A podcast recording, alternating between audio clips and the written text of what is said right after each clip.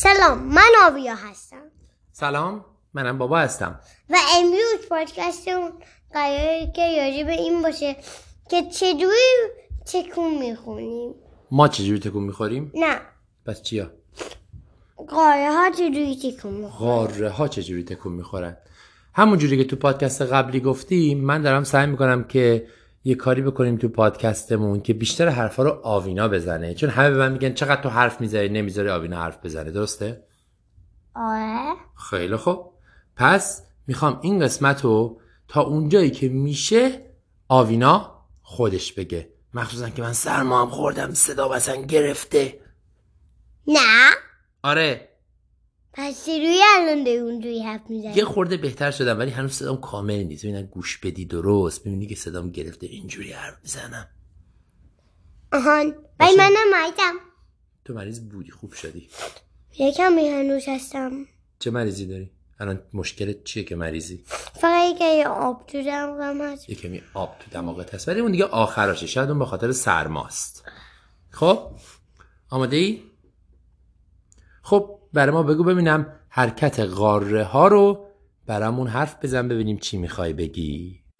خب جوری که می‌دونین قایه ها الان اگه به نقشه رو نگاه کنی همه جا هست توی نقشه. قبلا این شکلی نبود. اگه نگاه کنی به نقشه میبی که هند پایین از آسیاست. ولی توی قبلا چسبیده به آفریقا بود. و اینجوری بود که همه دنیا قبلا یه جور دیگه بود. ولی الان فرق می‌کنه. هنوزم دارن تکون می‌خورن یا بگم. فقط ولی چجوری می‌تونی بفهمی که دارن تکون می‌خورن و چجوری اون فهمیدن اولین اینه که مثلا می‌تونن یه پا... پازل کنن از قایه ها و ببینن که چجوری میرن پایین دومین راه اجازه هست من یه مثال از این بزنم. آهان. همونجوری که آوینا گفت دانشمندا کم کم فهمیدن. اولش می‌دونی اولین کسی که اینو گفت کلی بقیه دانشمندا بهش خندیدن. فکر می‌کردن اشتباه می‌کنه. ولی بعد فهمیدن که درست میگه. قاره ها تکون می‌خورن و قبلا همشون به هم وصل بودن. مثلا اولین دلیلی که آوینا گفت اگه گوشه های آمریکای جنوبی رو رو نقشه نگاه کنین درست مثل گوشه های کجاست؟ آفریقاست دقیقا. اگه یعنی برزیل انگار میره توی اون گودی آفریقا. اینجا مثل پازل تو هم میرن. واسه همین. اون اولین راه ولی دومین راه دومی که فهمیدن چی بوده؟ اینه که می‌تونین به فسیل نگاه کنین و نگاه کنین که اگه یکی مثلا یک مثلا فقط یه خط بود و اون یکی فقط یه مثلا خط دیگه داشت که می‌رفت اون وی وی خط بود میفهمیدی که اون وقت کنن چون که دوت مثل هم بودن به یه چیزی استفاده داشت. یعنی می‌خوای بگی که دانشمندا فسیلای شبیه به هم و جاهای مختلفی پیدا کردن که الان به هم وصل نیستن. بازم اگه مثال آفریقای آفریقا و آمریکای جنوبی رو بزنیم دانشمندا یه دایناسورای پیدا کردن که عین هم بودن. یعنی همون دایناسور هم تو آمریکای جنوبی زندگی می‌کرد هم تو آفریقا. الان بین این دوتا یه دریای بزرگ به اسم اقیانوس اطلس. اقیانوس اطلس. بنابراین هیچ دایناسوری نمی‌تونه از آفریقا بره به آمریکای جنوبی. ولی یه موقع اینا انقدر به هم نزدیک بودن از رو فسیلا ما می‌فهمیم که یه موجود می‌تونسته بره. پس اینا به هم چسبیده بودن. و دومین سومین راه اینه که می‌دونی که بکای. اول از همه بکنی می‌بینی منظورت آها. زمین رو. اگه لایه اول های از زمین ببینی. همه می‌بینی که هیچی نیست. دوم. از یه مثال مثلا کن که اول هیچی نبود. دوم یه کمی مثلا آب می اومد و همه چی. سوم سنگای کوچیک می اومدن و چایو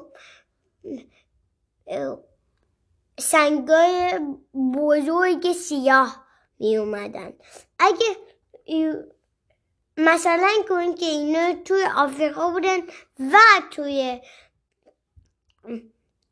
مثلا اونجا آمریکای سو- جنوبی آهان واسه همین اون یعنی که هر, هر دوتاشون یه جا بودن. دقیقا همون جوری که گفتی از لایه های زمین. مثلا می‌دیدن که اولش چیه بعد زیرش چیه بعد زیرش چیه. قبلی عین همون می‌گفتیم یه پاندماگ درست دارم میگم. پانگ آ فکر می‌کنم آره اسمشو یه چی یه چی مثل اون. آره اون یه قاره بزرگ بود که همه چی به هم چسبیده بود. حالا یه سوالی الان هم این تیکه ها حرکت می‌کنن؟ آهان و اینجوری تکون می‌خوان. لاوه یه دور دنیا میره اون پایین کست ما. اجازه میده که تکون بخورن و بعد آهنیوبایی که تو اون هست که مجموعم اودا کورداره منظور مرکز زمینه. لایه های زمین رو گفته بودیم توی قسمتی. آهان اون زی کمک می‌کنه که هیچی نرسه بهش و اون کوست اجازه میده که گرد بمونه. عالی. حالا یه سوالی دارم. اگه هنوزم تیکه های خشکی روی زمین یا قاره ها دارن تکون می‌خورن یعنی شکل زمین بازم قرار عوض بشه؟ آهان یعنی شکل زمین در آینده چه شکلی میشه؟